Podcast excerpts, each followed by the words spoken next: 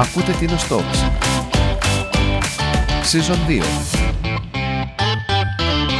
Άλλο ένα επεισόδιο σήμερα στο Tino Talks. Μαζί μας είναι ο Γιάννης. Καλησπέρα. Και μαζί μας έχουμε την χαρά να έχουμε τον κύριο Σάββα τον Απέργη, τέος δήμαρχος Τίνου και καθηγητής. Καλησπέρα κύριε Σάββα. Καλησπέρα σας. Και με χαρά δέχτηκα να βοηθήσω την προσπάθειά σας, να ενημερώνετε το κοινό της Τίνου και όχι μόνο με πληροφορίες, κυρίως να είναι αληθινές και πραγματικές και είμαι στη διάθεσή σας ε, και λόγω της ημέρας αν θέλετε, διότι η Τίνος έχει τη μεγάλη της μέρα σήμερα, την έβρεση, γιορτάζει την έβρεση της Αγίας Εικόνος, να σας πω και σχετικά με την εόρτη, αλλά και οποιοδήποτε άλλο θέμα θέλετε να σας αναπτύξω. Θα θέλαμε να, να μείνουμε σε, αυτό το, σε αυτή τη γιορτή. Ε, έχοντας διατελέσει και δήμαρχος, σίγουρα θυμάστε αντίστοιχες ε, έτσι, εορτασμούς παλιότερων. Ναι. Κοιτάξτε, εγώ και από μαθητής γυμνασίου θυμάμαι πριν από 70 τόσα χρόνια. Αυτή η ημέρα ήταν συγκλονιστική για τους, και για τους μαθητές. Τότε τα φαναράκια τα φτιάχναμε εμείς μόνοι μας. Ε, δεν τα παίρναμε από το εμπόριο όπως ε, σήμερα και ήταν η μέρα αυτή κάτι το πολύ σημαντικό και για τους μαθητές και για όλους ε, τους τινίους. Είναι η ημέρα του νησιού, ε, ήταν η εύνοια της Παναγίας να βρεθεί εδώ η εικόνα της και μάλιστα όπως έχετε ακούσει και είναι γνωστό στην αρχή της Ελληνικής Επανάστασης το 1823. Γι' αυτό και λέγεται από τότε ότι όταν άκουσε ο Κολοκοτρώνης ότι βρέθηκε η Αγία Εικόνα στην Τίνο με αυτό το θαματουργικό τρόπο, είπε ο Θεός υπέγραψε την ελευθερία της Ελλάδας και δεν παίρνει πίσω την υπογραφή του. Ε, πράγματι αυτό το γεγονός ε, συνετέλεσε ώστε όλοι οι οπλαρχηγοί να έρθουν στην Τίνο να προσκυνήσουν γονατιστή, ο Κανάρης, ο Μακρυγιάννης, ο Κολοκοτρώνης και όλοι αυτοί. Γι' αυτό και έλαβε τέτοια έκταση το γεγονός. Ευρέσεις σηκώνουν, υπάρχουν πολλές, αναφέρει η παράδοση, αλλά το ότι βρέθηκε τότε μέσα στην Ελληνική Επανάσταση βοήθησε ώστε να δοθεί τέτοια έκταση στο γεγονός αυτό και να έρχονται προσκυνητές χιλιάδες από όλο τον ελληνισμό τότε, τον ελεύθερο και τον αλήτρωτο, διότι δεν είναι μόνο το πανηγύρι της Ευρέσεως, ήταν βασικά το πανηγύρι της 25ης Μαρτίου και αργότερα ο 15 Αύγουστος και βέβαια τα άλλα πανηγύρια. Το μεγάλο πανηγύρι της Τίνου τον 19ο αιώνα ήταν 25 Μαρτίου, γιατί η εικόνα είναι ο Ευαγγελισμός. Έτσι. Και ερχόταν από τη Μικρά Ασία ιδίως, από τη Μακεδονία, από την Κρήτη. Ο Γιώργος Δροσίνης, ένας γνωστός ποιητής του 19ου αιώνα, σε ένα βιβλίο, βιβλίο που έχει γράψει «Τρεις ημέρες εν Τίνο», το 1884, λέει ότι με τα πεντίκοντα πλοία αφήχθησαν στην Τίνον υπέρ τας 5 και 20.000 προσκυνητών. Σκεφτείτε το Μάρτι 25.000 που κοιμώντουσαν, που έτρωγαν, τι έτρωγαν κλπ. Είναι πάντως γεγονός. Το πανηγύρι της, ε, το Μαρτιάτικο κράτησε μέχρι το 1922 βασικά όταν έπεσε η Σμύρνη, ε, σταμάτησε και δεν ξέρω αν θα το καταλάβετε αυτό με την αλλαγή του ημερολογίου. Όταν το 1923 άλλαξε το ημερολόγιο και πήγε 13 μέρες μπροστά, το πανηγύρι βρέθηκε να είναι χειμώνα, διότι 13 μέρες αυτή την εποχή παίζει μεγάλο ρόλο. Έτσι. Και γι' αυτό άρχισε να αναπτύσσεται το αυγουστιάτικο πανηγύρι. Εν πάση περιπτώσει, Τίνος ευνοήθηκε από την Παναγία Έκτοτε η ιστορία της είναι συνδεδεμένη με αυτό το μεγάλο γεγονός και αυτό πρέπει να είμαστε ευγνώμονες εμείς και ε, να μην λησμονούμε και να την τιμούμε και να την προσκυνούμε και να διατηρούμε όσο είναι δυνατόν και στις νέες γενιές αυτά τα βιώματα. Όσο αφορά το έθιμο με τα φαναράκια. Ναι, το έθιμο με τα φαναράκια από ό,τι έχω ακούσει και εγώ ε, καθιερώθηκε επειδή η εικόνα βρέθηκε γύρω στις 2 η ώρα το μεσημέρι και ώσπου να διαδοθεί το γεγονός στα χωριά τότε που δεν υπήρχαν μέσα επικοινωνίας, βράδιασε και άρχισαν οι, οι κάτοικοι από τα χωριά να κατεβαίνουν με τα κλεφτοφάναρα της εποχής και επομένως φαινόταν από την πόλη όπως κατέβαιναν από τον Τριαντάρο και από τον Τρυπότεμο και από αυτά να φαίνεται ένα φωτεινό φίδι τροποντινά και αυτό ήταν η αφορμή και η αιτία να καθιερωθούν τα φαναράκια. Όλοι κρατούσαν φαναράκια τότε; Ε, όχι. Ε, θυμάμαι πολύ καλά όταν ήμουν μαθητής γυμνασίου και για τα πολλά χρόνια μετά, ε, μόνο οι μαθητές του γυμνασίου, οι οποίοι τα φτιάχναν και μόνοι τους με τον καθηγητή των καλλιτεχνικών που είχαμε τότε. Αργότερα προσθέθηκαν και τα δημοτικά και γύρω στο 1980-85 ο αείμνηστος δήμαρχος Νίκος ε, Κορνάρος καθιέρωσε και τον κρατάνε φαναράκια ο Δήμαρχος πρώτα, το Δημοτικό Συμβούλιο και όλες οι αρχές και οι προσκεκλημένοι. Σχετικά με τους ύμνους που ακόμα και σήμερα ε, ψέλνουμε όλοι μαζί, ποιοι τους γράψανε, από Ναι. πότε είναι; Ναι. Ε, σύμφωνα με τις ε, γραπτές πληροφορίες, ε, γύρω στο 1910 η Θωμαής ε, Μαραγκού έγραψε το «Δεύτε τίνοι οι πολίτες». Ε, τη δεκαετία του 30 μάλλον το «Χαίρε Πάναγνε Μαρία» το έγραψε ο ε, δημοδιδάσκαλος Γιώργος Βουτσίνος και αργότερα λίγο ο, Γιο- ο επίσης δημοδιδάσκαλος Γιώργος ε, Δόριζας έγραψε το «Χαίρε τίνος τιμημένη». Όσο αφορά την, ε, την ημέρα που παίρνουν ως δώρο οι μαθητές επειδή είναι πολύ καλοί έτσι, στους ύμνους, υπήρχε από πάντα αυτό, τι θυμάστε; Ε, όχι, δεν υπήρχε από πάντα. Ε, καθιερώθηκε όμως τα τελευταία χρόνια. Στην αρχή δίναμε ένα δίωρο το πρωί για να μην ξυπνούν πρωί-πρωί και σιγά σιγά εφαρμόστηκε. Έχω την εντύπωση μετά τη δική μου συνταξιοδότηση που έγινε το 1997, ίσως γύρω στο 2000, κάπου εκεί. Ε, κύριε Σάβα, είστε από τον Τριαντάρο. Ναι, Ε, έχετε γεννηθεί το; Το 1938. και προφανώς τότε μένατε στο Τριαντάρο. στον Τριαντάρο και στο γυμνάσιο κατέβηκα το 1950. Ήμουνα μάλλον ο πρώτος μαθητής που, από τον Τριαντάρο που κατέβηκα στο γυμνάσιο γιατί τα χρόνια εκείνα τα δύσκολα δεν πήγαιναν οι μαθητές. Δεν, δεν συνέχισαν τις συνεχίζαν. σπουδές. Ναι, το Με- τελείωσα εδώ και το 1956 ε, μπήκα στο Πανεπιστήμιο Αθηνών, στη Φιλοσοφική Σχολή. Τελείωσα στα 4,5 χρόνια κανονικά Και γυρίσατε στην Τίνο πότε πάλι. Ε, με το διορισμό μου. Διορίστηκα τον Απρίλιο του 1963 στην Τίνο, στο γυμνάσιο της Τίνο. Ε, υπηρέτησα δύο χρόνια στο γυμνάσιο της Τίνο και μετά με απέσπασαν στο, στη Σχολή Καλών Τεχνών. Επειδή ήμουν ο νεότερος τότε διορισμένος καθηγητής, εκεί δίδαξα ιστορία τέχνης, έμαθα πολλά πράγματα ε, από τους αείμνηστους τότε καθηγητές, τον διευθυντή, τον σπουδαίο ζωγράφο Δανιήλ και τον ε, γλύπτη τον Παράσκο, Βασίλειο Παράσκο και όταν ε, μετά από πέντε χρόνια που έμεινα εκεί ο, συγχωρε- ο αείμνηστος Μητροπολίτης Σύρου, ο προηγούμενος ο Δωρόθεος ο πρώτος, ε, μας απέσπασε εμένα και μερικούς ακόμα στο εκκλησιαστικό λύκειο και εκεί έμεινα εννέα χρόνια. Στην Ερατική που λέμε; Είναι αυτή- αυτό που λέμε η ερατική που έχει κλείσει δυστυχώς τώρα. Και στη συνέχεια κατέβηκα σ- στην βάση μου, έγινα γυμνασιάρχης για έξι χρόνια και το 1992 έγινα λυκειάρχης μέχρι το 1997 όπου και απεφύτησα ε, και πήρα σύνταξη. Πήράτησα 35 ολόκληρα χρόνια και όταν πήρα σύνταξη δεν με αφήσανε ήσυχος σε ένα μήνα, μου έκανε, μου έγινε πρόταση να είμαι υποψήφιος δήμαρχος, το πάλεψα και τελικά δέχτηκα. Ε, το τεκμηρίωσα μάλιστα ε, με την φράση του Θουκυδίδη, φιλόλογος άλλωστε είμαι, ε, ότι αυτός που δεν μετέχει στα κοινά δεν είναι φιλήσυχος αλλά άχρηστος. Πρέπει ο κάθε άνθρωπος να μετέχει στα κοινά. Να βάζει το λιθαράκι του είτε μεγάλο είτε μικρό. Και δεν ξέρω αν έχετε ακούσει από τα σχολικά σας χρόνια κι εσείς ότι ο Σόλων όταν έκαμε τη νομοθεσία στην Αθήνα υπεχρέωνε τους πολίτες σε μία στάση, αν γινόταν μία στάση, μία επανάσταση, δηλαδή μία ε, αναμπουμπούλα να το πούμε έτσι, ήσουν υποχρεωμένος να είσαι ή με τη- μία παράταξη ή με την άλλη. Δεν έπρεπε, δεν ήταν δυνατό να είσαι ουδέτερος.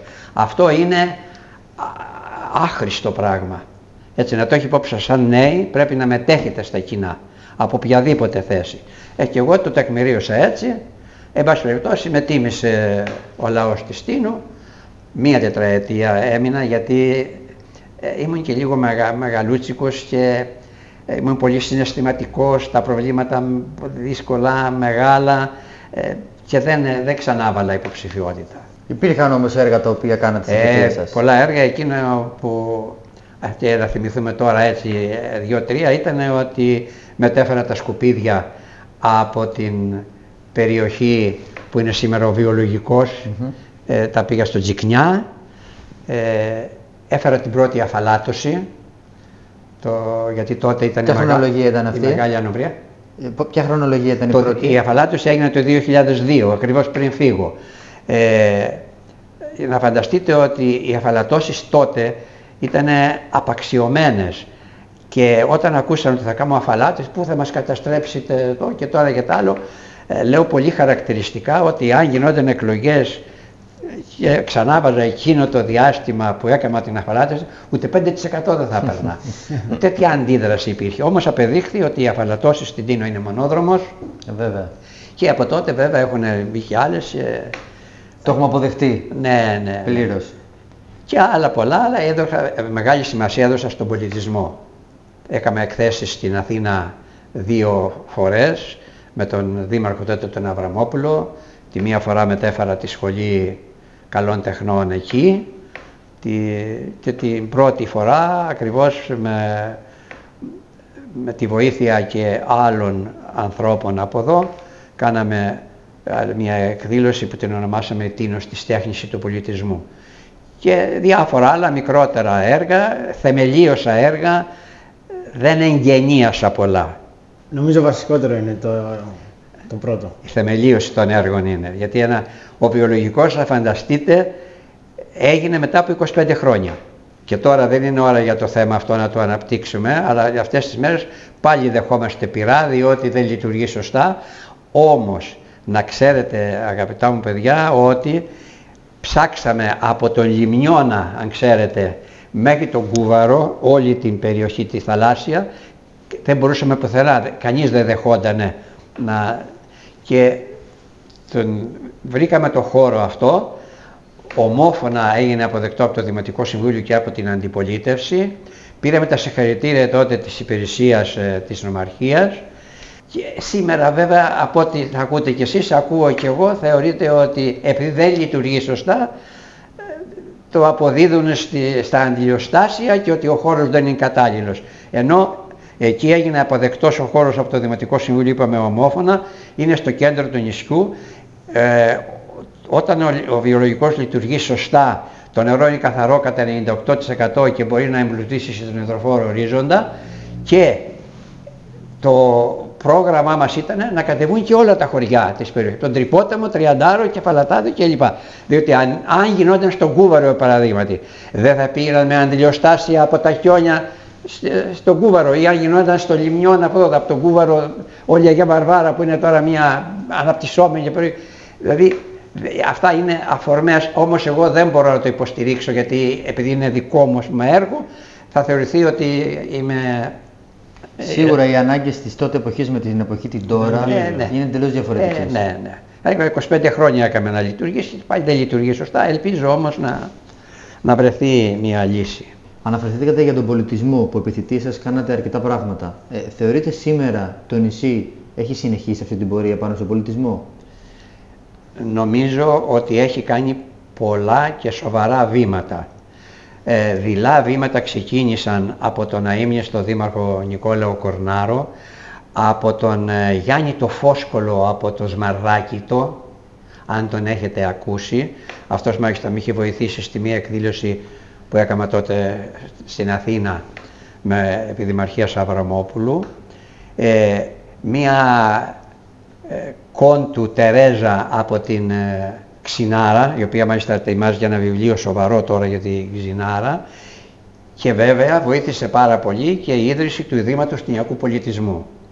Ε, από τότε όμως έχουν γίνει σπουδαίες εκδηλώσεις και έχουν γραφτεί ιδίως πολλά βιβλία για την Τίνο. Σήμερα η βιβλιογραφία για την Τίνο είναι πολύ πλούσια. Ενώ πριν από 30 χρόνια ήταν ελάχιστα τα βιβλία που υπήρχαν. Και αυτό βέβαια οφείλεται σε συγγραφείς όπως είναι ο πατήρ Μάρκος ο Φόσκολος, ο Φλωράκης, ο Δανούσης, ο Αμυραλής, εγώ στη συνέχεια και αρκετοί ακόμα πιο παλιά βέβαια ο, ο Δόριζας, ο δάσκαλος Δόρης που έχει γράψει πολλά βιβλία και ε, σε όλο το φάσμα από γλωσσολογικά, ιστορικά, λαογραφικά κλπ. Ο ένας δάσκαλος, ε, ο, ο Καρδαμίτσης από τα Ιστέρνια, ο πατέρας των, του αείμνηστου Δημάρχου Σοκράτη Καρδαμίτση κλπ. Εν πάση περιπτώσει, εγώ νομίζω ότι τελευταία ετήνως έχει ευνοηθεί πολύ στον τομέα αυτόν. Σίγουρα οι βάσεις γίνανε από τότε και σίγουρα υπάρχουν άνθρωποι που ακόμα και σήμερα ναι, ναι. αφήνουν παρακαταθήκη. Και η εταιρεία αντινιακών μελετών βοήθησε σε αυτό, έχει βγάλει 7 τόμους πολύ μεγάλους. Στην οποία ήσασταν και εσείς ιδρυτής. Ε, είμαι και εγώ ιδρυτής, έχω γράψει και εγώ σε όλα τα κείμενα. Και πολλοί άνθρωποι οι οποίοι μας αναφέρετε εδώ πέρα τώρα σχετικά με τον πολιτισμό ναι, ήταν ναι. και ήδη ναι, ιδρυτές. Λοιπόν, ε, κάτι άλλο που θέλω να ρωτήσω εγώ. Πόσο εύκολο ήταν στην τότε εποχή, γιατί είπατε μεγαλώσετε στο Τριαντάρο, αλλά πόσο εύκολο ήταν να σπουδάσετε, να μάθετε γράμματα. Να... Λοιπόν, ήταν πολύ δύσκολο.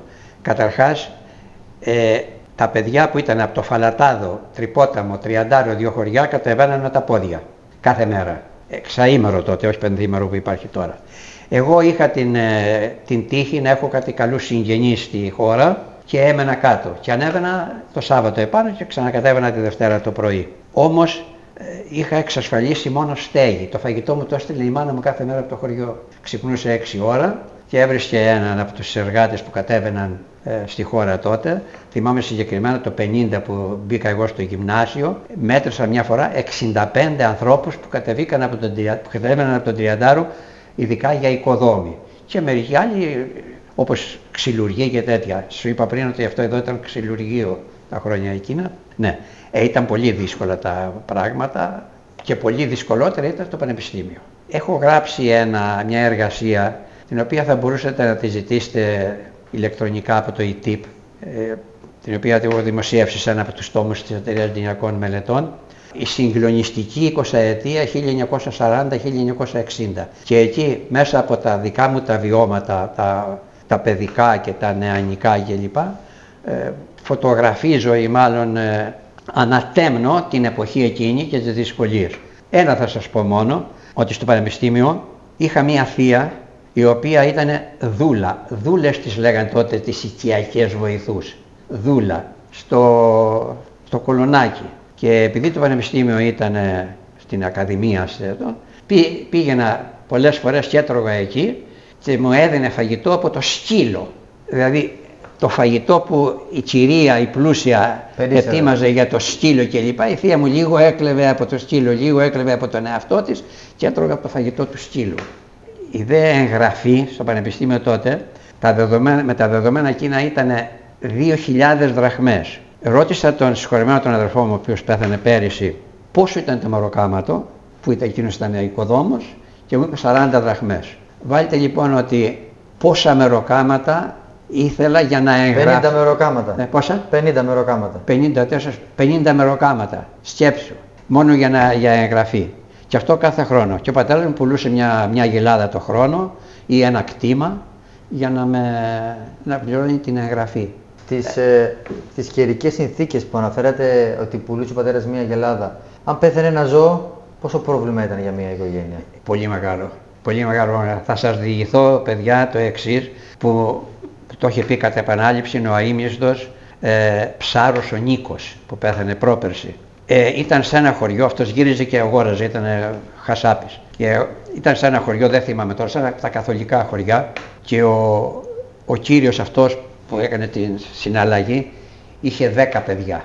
Και εκείνο το χρόνο του ψόφισε ο Χείρος και είπε στον Νίκο, συγκλονιστικό και εσείς θα να τριχιάσετε, όχι μόνο εγώ που το λέω τώρα, ότι να, αν πέθαινε ένα παιδί θα μπορούσα με το χείρο να θρέψω τα υπόλοιπα εννιά.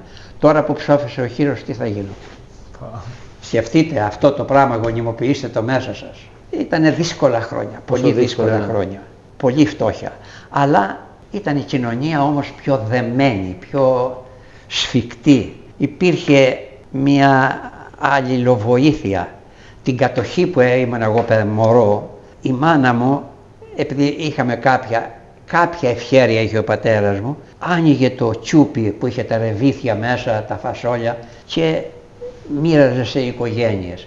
Εμένα δε με έστελνε κάθε πρωί σε δύο-τρία σπίτια που ήξερα πως δεν έχουν γάλα και πήγαινα, και πήγαινα γάλα. Υπήρχε περισσότερη αλληλεγγύη δηλαδή. Μεγάλη αλληλεγγύη τότε. Ναι. Κατά το πρώτο Δημοτικό Συμβούλιο ε, κάνετε μια ωραία τοποθέτηση σχετικά με, τα, με το παιδίκλωμα των ζώων, ε, το οποίο θα το ανεβάσουμε και σαν άρθρο. Ε, θέλετε, γιατί ε, υπογράφεται ως ο απαρηγόρητος ερασιτέχνης γεωκτηνοτρόφος στα γεράματά του. Θέλετε να μας πείτε Ναι. λίγα πράγματα γι' αυτό. Ε, μετά την ε, συνταξιδότησή μου και την, ε, όταν τελείωσε το, η τετραετία της δημαρχίας μου, ε, άρχισα να ασχολούμαι πολύ με το κτήμα μου. Έχω ένα κτήμα στην Αγία Βαρβάρα στο Σμόβολο από τον πατέρα μου και με τα ζώα.